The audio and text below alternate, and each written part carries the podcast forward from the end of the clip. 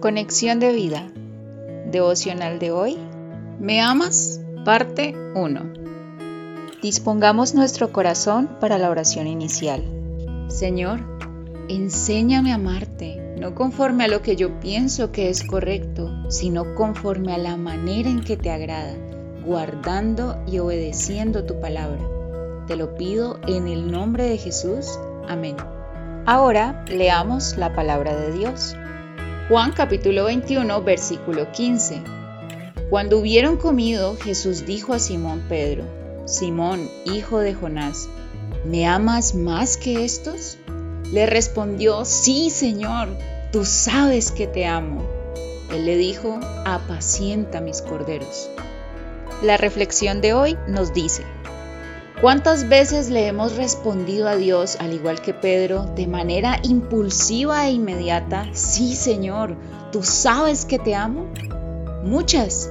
Y pensaremos que aquellas veces que le hemos dado esa respuesta entusiasta ha sido lo correcto, pues esa confesión solo es un reflejo de nuestra ardua pasión por el Señor. Pero analicemos este tipo de, entre comillas, amor entusiasta que no solo hemos manifestado en nuestras vidas, sino también en la de Pedro. Porque si hay alguien que podría decir eufóricamente que amaba a Jesús, ese sería Pedro.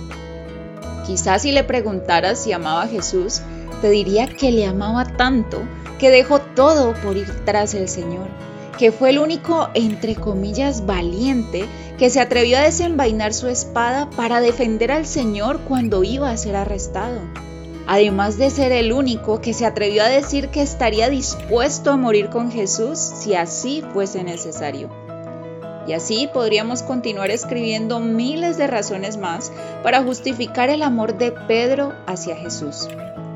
De igual forma podrías pensar, al autoevaluarte, en las grandes cosas que has estado dispuesto a hacer por amor al Señor.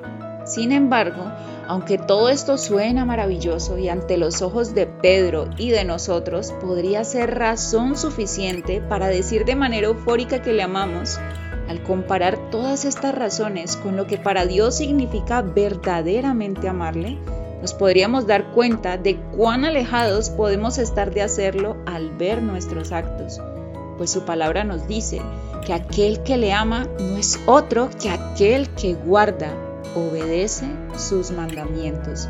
Juan 14:15.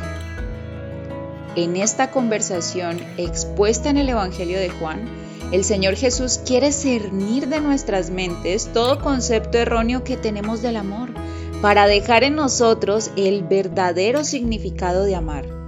¿Quieres saber más? No te pierdas el devocional de mañana. Visítanos en www.conexiondevida.org. Descarga nuestras aplicaciones móviles y síguenos en nuestras redes sociales.